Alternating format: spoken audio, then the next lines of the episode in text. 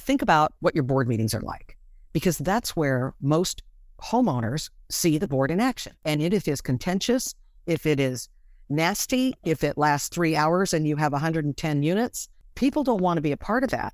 They want to be a part of something successful because they are volunteering to be a part of the process. If they see that, if they see a functional board and things are getting done and the place looks great and the resale values are fantastic, that's a good board. That's something I want to be involved with. Common Sense for Common Areas exists to help all 2 million HOA board members nationwide have the right information at the right time to make the right decisions for their future. If you're a board member, that's you. Stay with us weekly for actionable insights that minimize stress, avoid catastrophes, and protect your property values. This episode is sponsored by three businesses that care about volunteer board members Association Reserves, Community Financials, and Kevin Davis Insurance Services. You'll find links to their websites and social media in the show notes. Hi, I'm Robert Nordlund from Association Reserves. And I'm Julie Adamen of Adamen Inc. And welcome to Common Sense for Common Areas. Welcome to today's episode, where we'll be introducing you for the first time to our regular co host, Julie Adamen, and discussing the interesting dynamic of the heavy responsibilities required of association board members, yet the limited talent pool they have to draw upon to fill all those board member positions the homeowners.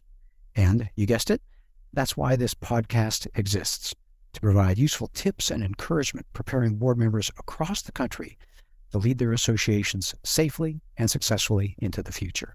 Before we get started, in case you've not had a chance to listen, I want to encourage you to check out our previous episodes so you can catch up and hear what we've shared so far.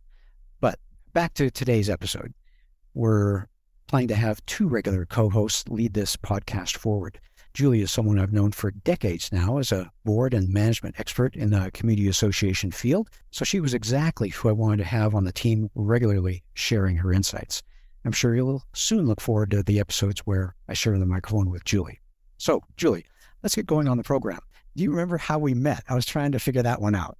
I, you know, I you asked me that and I cannot remember. And probably because it was so long ago. Was it maybe a, a CAI national maybe? I'm thinking it was a CAI event, and it was probably because I'd read about you. Your uh, newsletter magazine was mm-hmm. something mm-hmm. I caught wind of regularly reading what you knew. So I think I had that kind of a warm introduction to who you were and what you were doing. So that was when it was still print, though, I believe. Uh, I bet it was digital. still print. Uh, yeah. Oh my goodness, honey, it's it's it's been 20, 25 years, maybe. But getting old here, man. Uh, well, that's that's part of it. We've got a lot of years here, yeah. and I appreciated feeling like I was um, I was aware of your expertise. I was aware of how you were able to simplify it and make it uh, understandable to the the manager audience, the board member audience.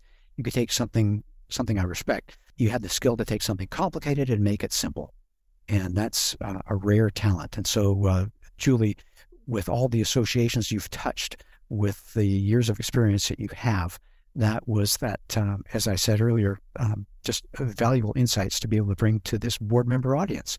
And so it's great to have you on the show. Well, thank you. Tell me a little bit of your background, or actually tell our audience a little bit of your background. What brings you oh. to this industry and to today? Well, uh, I've been in this industry for 35 years. Hard to believe, I know. 35 years. I started out and, and I just fell into it like everybody does in our end of the industry as a manager. That's how I started out. I needed a job. I walked in to Mercury Property Management in Southern California, and boom, I was hired. I had no clue what I was doing. But oddly, oddly, the work suit me. I mean, it really suit me. It was very fast paced. There was a lot of things going on. It was never ever boring, which is what I always tell managers. Remember, it's never boring, and you'd be bored to death in another job. And they're like, yeah, that's true. But uh, it, it, was just so dynamic. All of the people parts and the because everything's moving and it's all people, people, people, and I was good at it.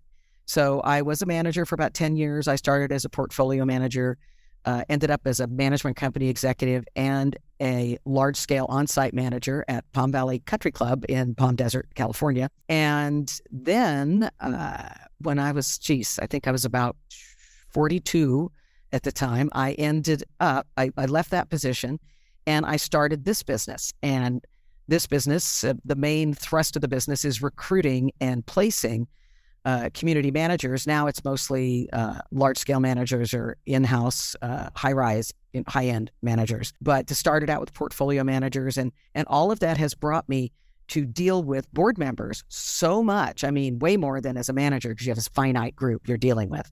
And now I talk to board members, and obviously managers as well.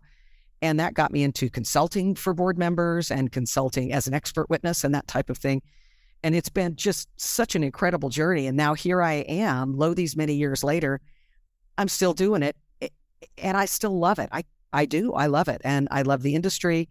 And uh, just for all you board members out there, I recently just been on two boards at one time. Uh, I sold my rental house, so I had to leave that board of directors, but I'm on the board of directors where I am, where I live right now. So it's been, you know, it's been quite a journey. And the people I've met, like Robert, and so many others. It's just been terrific. So, uh, you, you, and our board members out there, you're not alone, and you guys are doing such yeoman's work, giving of your volunteer time, all these hours and hours that you spend working on your associations. I know because I do it, but it's it, it, for me, it's kind of been a really nice coda at, at this point in my career to actually be on boards and, and get it really from the board member perspective. So it's been, it's frankly been a wonderful life. Yeah, well, that's a simple summary to be able to say. Um, mm-hmm. When you're working with boards, when you're a lot of these uh, current on-site clients are trying to place a manager, you probably have to figure out what's the personality of the board. What are their strengths? What are their weaknesses? What are their mm-hmm. dynamics? And so you can find someone that fits them, almost like uh, fitting a pair of uh, a suit to a person's body. Yes. So you're probably pretty good at diagnosing what the board is, who they are, as an organization? Mm-hmm. yes, and like? it well, it, most of it's art, uh, but a lot of it is also somewhat of the science, right? But so much is art because I, have been doing this so long, and um, and each association has its own personality, and that means the personality of the board, the, the current board, the personality of the board, and the personality of the community. We're a really small industry, Robert. You know, even on a national basis. I mean. Right if I don't know someone who would apply for one of these jobs, I'm just one degree of separation from someone who does. So uh, I have got a real good read on what's out there and what the people are like who would be applying for those type of jobs. Then you take that knowledge and then you, after discussing things with the board and with the, I, I like to try to interview the whole board at once. Usually they're interviewing me for the job, but I'm actually interviewing them. That match is is probably the best thing we can do. And we're really, really successful at it. I mean, there have there been some ones that didn't quite work? Yes. But over 30 years, not very many. I mean, probably less than a handful, less than a hand, five, less than five over this long time. So it's, uh, you know, and sometimes I only get to deal with one member of the board. This last, I just did a real large scale one in Northern California, and I only dealt with the board president. But he obviously, as the president, he's the leader, and he's obviously the leader in how he deals with things. And his personality really resonated through the whole board. And so that was a really great experience for me. He was very on it. He knew what he wanted, very and very open to understanding how things work in our industry from recruiting someone. So it's fun. And and but you're right, absolutely. It's personalities that have to fit. I mean, I can have the greatest manager in the world, but if they're if they're one of those managers that does a lot of financial stuff, like they are really more um, accounting oriented, and there are a controller, a controller type person. And if the board is not that type of board, they won't fit together because the, the, the, the, minds don't think alike.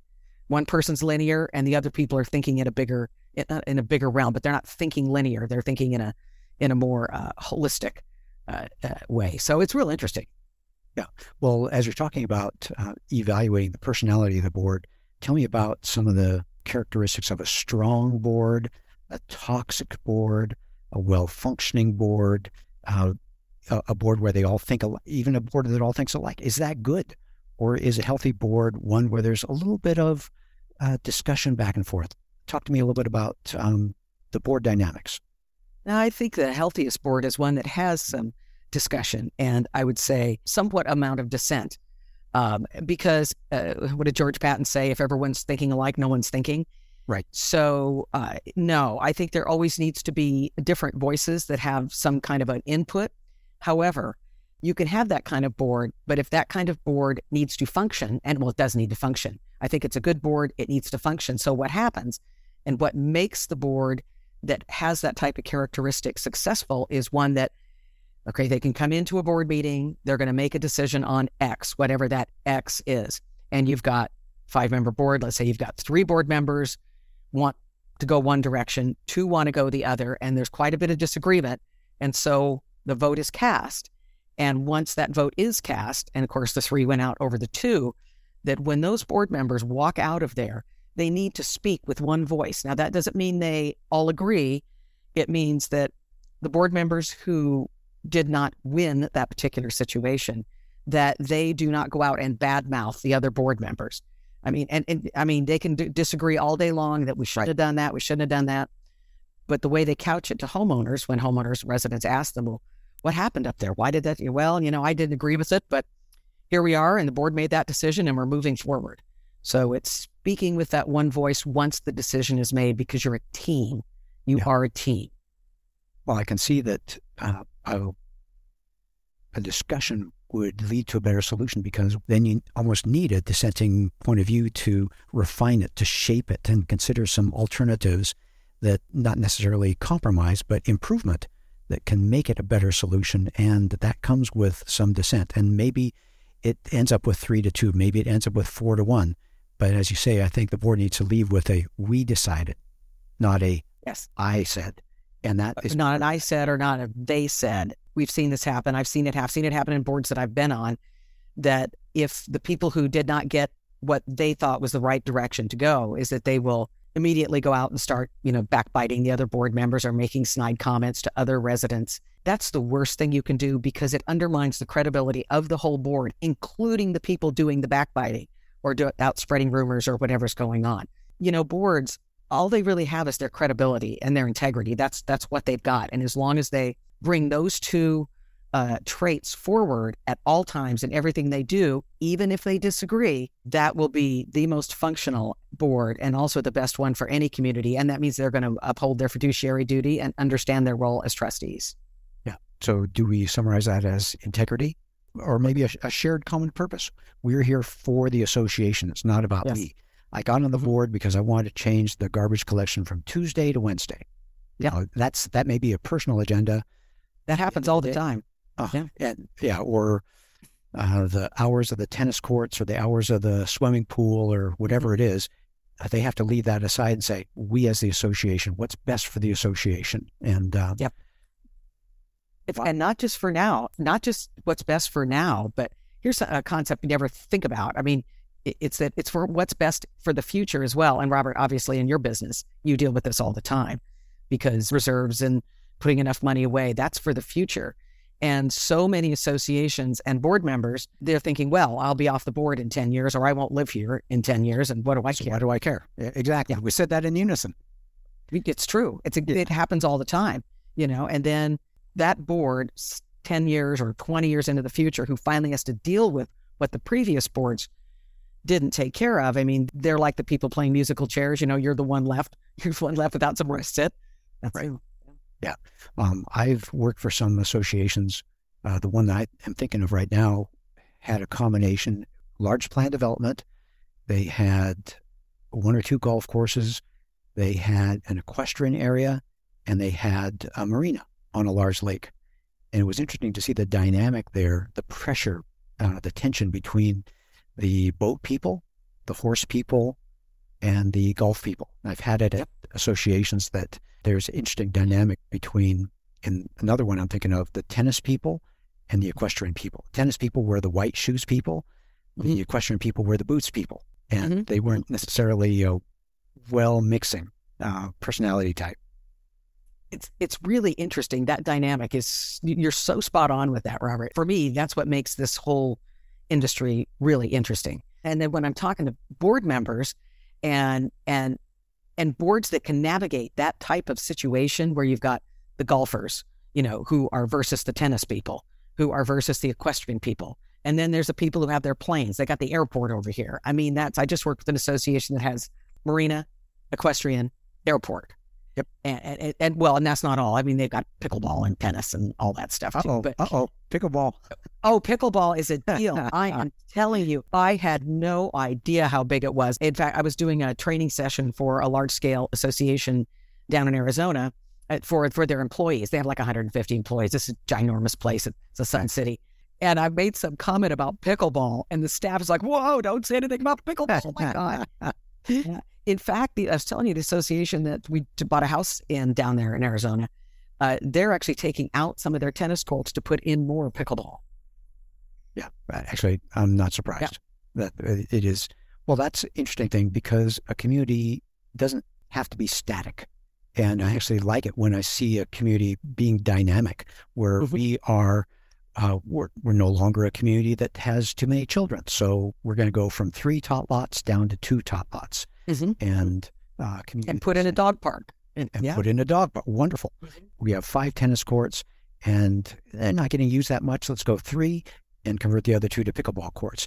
And that's a community that's alive, and that's uh, I just enjoying the thought of those board meetings where they're saying, as you were suggesting, what is best for our community, not mm-hmm. what can we do to keep things status quo. How can we keep our homeowner assessments the same as last year? That's baggage. Uh, when you're going towards the future, it's it's luggage. I'm going somewhere. What are we doing for our community to to make mm-hmm. to improve property values? To improve. Well, I I don't want to go down that soapbox, but uh, that's an interesting. That's a rabbit hole. Board. That's a rabbit hole. That, yeah. Well, yeah, yeah. That's an interesting dynamic board that's looking at yeah. a unified purpose. What is best for the community, and it has a healthy amount of dissension, mm-hmm. a healthy amount of different points of view. Um, so it's not all the same, the same old, same old people on the board. Tell me else. Um, what else? Uh, what are some of uh, the other things you think about with healthy boards? Um, well, I think uh, well, I'm going to keep kind of circle a little bit back to what you were just said something about that. It's it's a healthy board is one that actually does see the bigger picture because so many boards, and I know you've seen this, and you board members out there, you've probably sat on the board or you've on that was this way, or you know, or what made you not want to get on a board because you knew they were that way is because they were static and everything had to stay the same. And that means that board is not focused on the big picture. And to be a really healthy board, you need to be looking, you know, you got a 30,000 foot view. You shouldn't be down there in the weeds. So uh, it's having that larger view. So you see that the community has changing needs. Maybe people are more aging in place now. And so maybe there's some other needs that need to be taken care of. Like I said, you know, people take they they took out a tot lot and put in a uh, dog park because there were hardly any kids there anymore, and everybody had dogs, and everybody loves the dog parks, and they were all willing to pay for it. So that works perfectly. That's a healthy board. Healthy boards that keep in mind the big picture, boards that um, that don't uh, get stuck looking this way we can't raise assessments because so and so can't afford it. You know, four people can't afford it, so we can't raise assessments.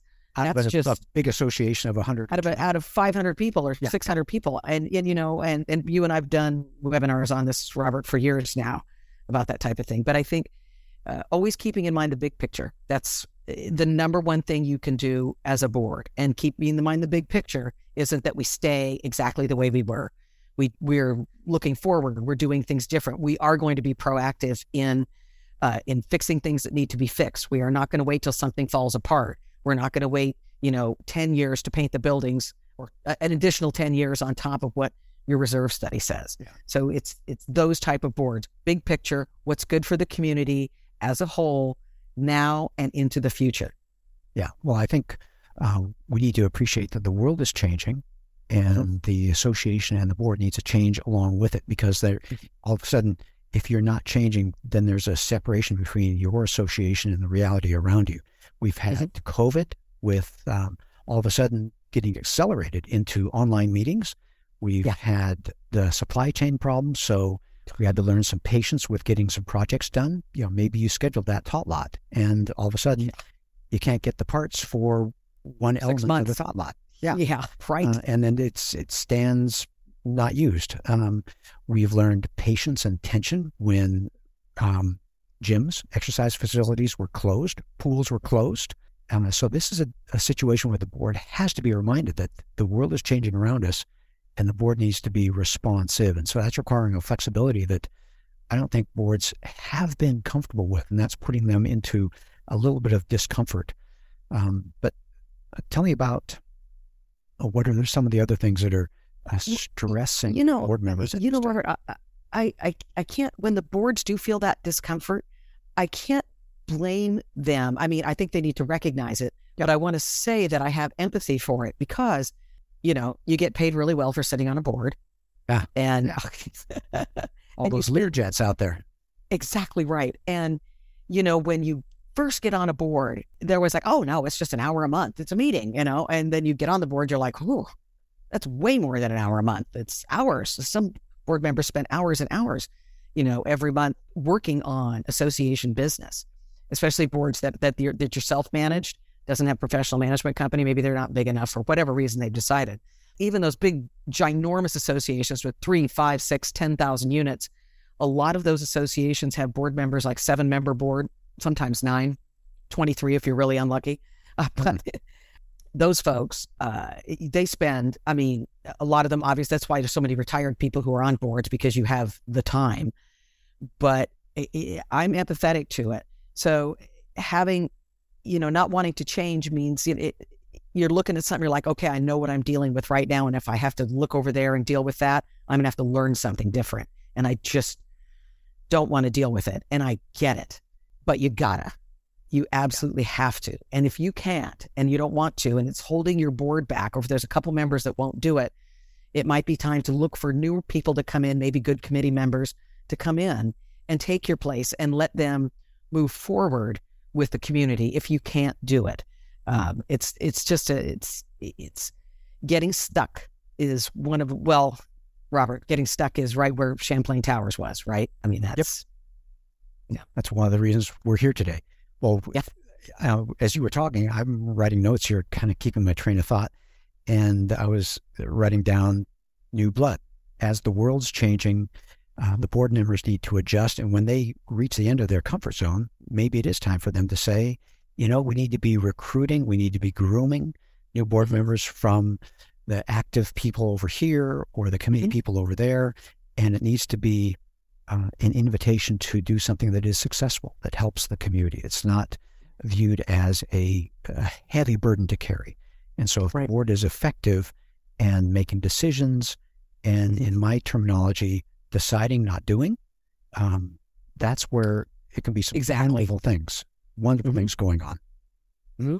And you know, uh, so here's a thought for everyone who sits on a board. Now you've all been in a board meeting which was very contentious, or it took a three or four hour board meeting. I will tell you, as an aside, the longest board meeting I ever sat in was two days. Two days. Wow. Eight to five. I was the manager too. Eight Okay. to five the next day. It was the most horrific, stressful meeting I ever, ever had. I mean, that's really unusual. I've, I've had never heard anyone's have two day board meetings. You know, board meetings that last, if you're a large scale association, you might last two hours. Most meetings shouldn't last more than an hour. I know all the board members out there going, wait a minute, but no, they shouldn't. You should get things We- done. We will do an episode on that. Oh yes, we will. Gone in 60 minutes. That's the that's the title of that one. But anyway, is that everybody keep in mind that when you want to recruit or just, you know, start recruiting or, or finding people to maybe take your place next year or maybe get on a committee, maybe need architectural committee members, think about what your board meetings are like. Because that's where most homeowners see the board in action is at a meeting. Or they, they may see it online, uh, places record them, but if you they'll attend. And it, if it's contentious, if it is nasty, if it lasts three hours and you have 110 units, people don't want to be a part of that. They want to be a part of something successful because they are volunteering to be a part of the process and they want to be in some a successful process. If they see that, if they see a functional board and things are getting done and you know the place looks great and the resale values are fantastic, that's a good board. That's something I want to be involved with. And That's where you do it. If you have that dysfunctional board, you have loud, contentious meetings. I mean, you've all sat in them or been a part of them. You know what I'm talking about. That's what turns people off from volunteering. And y'all know how difficult it is already as, as a board member in a good association. You have one association that is dysfunctional and you end up with the same board members because nobody else wants to volunteer unless it's somebody who's on the dysfunctional side and they kind of thrive on it. You want good people. It's true. You know what I'm yeah, saying. Yeah, yeah. People get on the board just, I mean, they're just gadflies. They just like it to stir it up. One thing you were talking about uh, took me down a, a, thought trail and I was just wondering what can we learn about this? Uh, again, what can we share about this? And is there a a simple, helpful tip that you can share? Um, when, from my point of view, again, I'm the reserve study guy, so I only touch them when I'm delivering results. But is it as simple as uh, for that board meeting to make it look efficient and effective? Is the the simple hint the key that maybe we can leave uh, today's listeners with? Prepare in advance. So the show part, the board meeting itself part, looks smooth and effective? And it is smooth and effective, yes. So what do we how do we do that? We are prepared for the meetings. If you're getting a board packet from a manager or management company, you read your board packet ahead of time.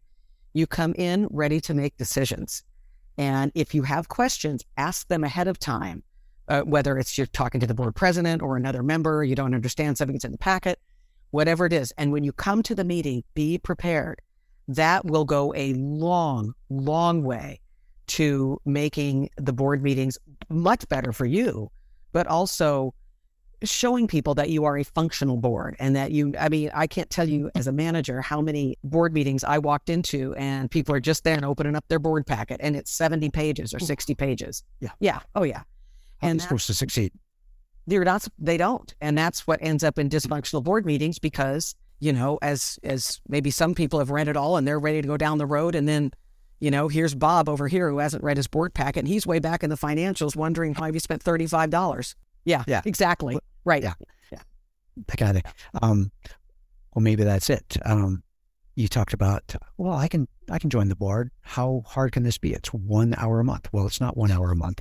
It is that prep time, but it's the prep time that when I think of it, I think it is so well leveraged because it ends up being good for yourself mm-hmm. because you're helping your unit value increase. Mm-hmm.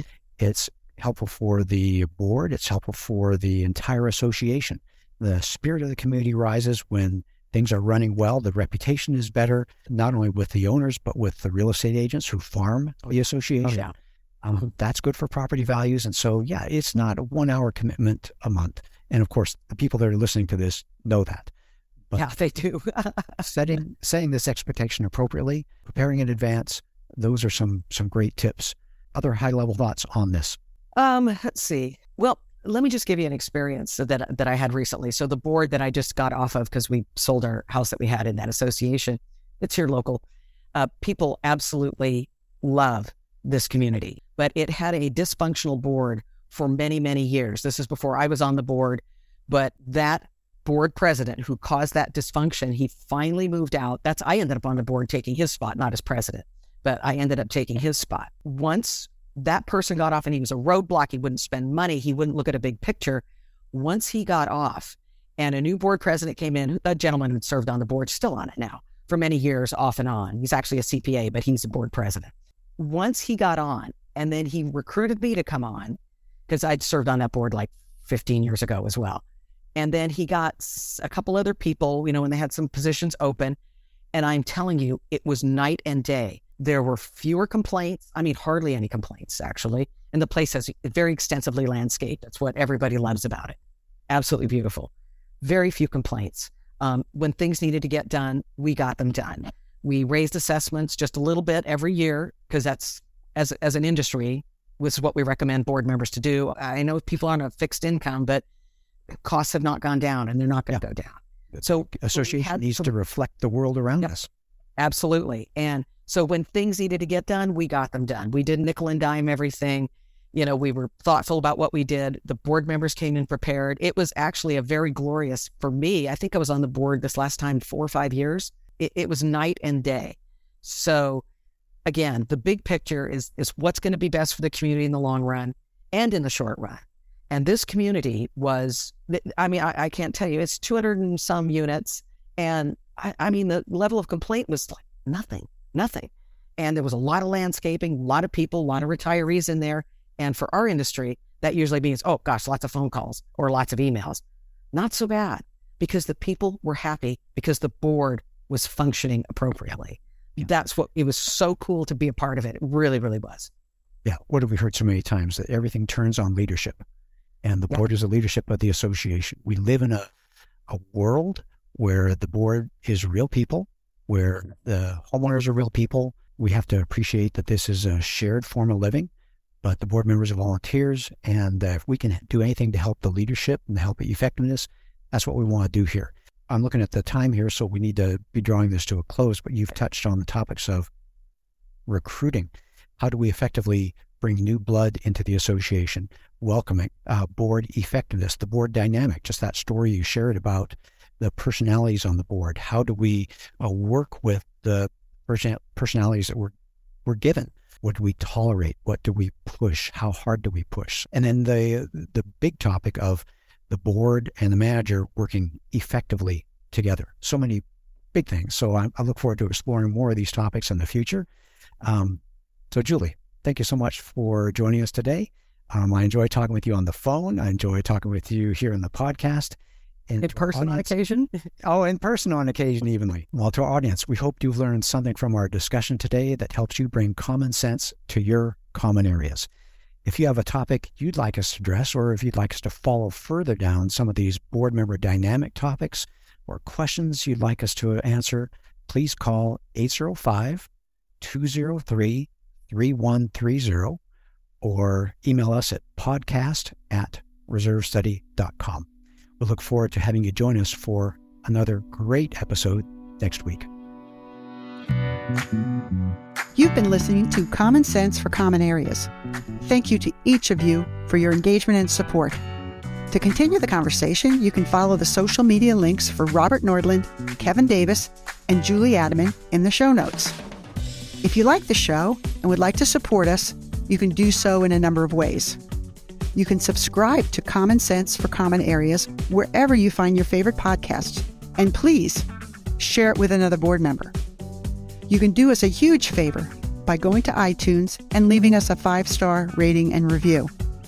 And you can also support us by supporting the brands that sponsor this program.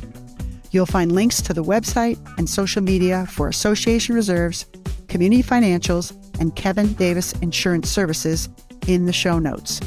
But the most important thing you can do is to engage in the conversation.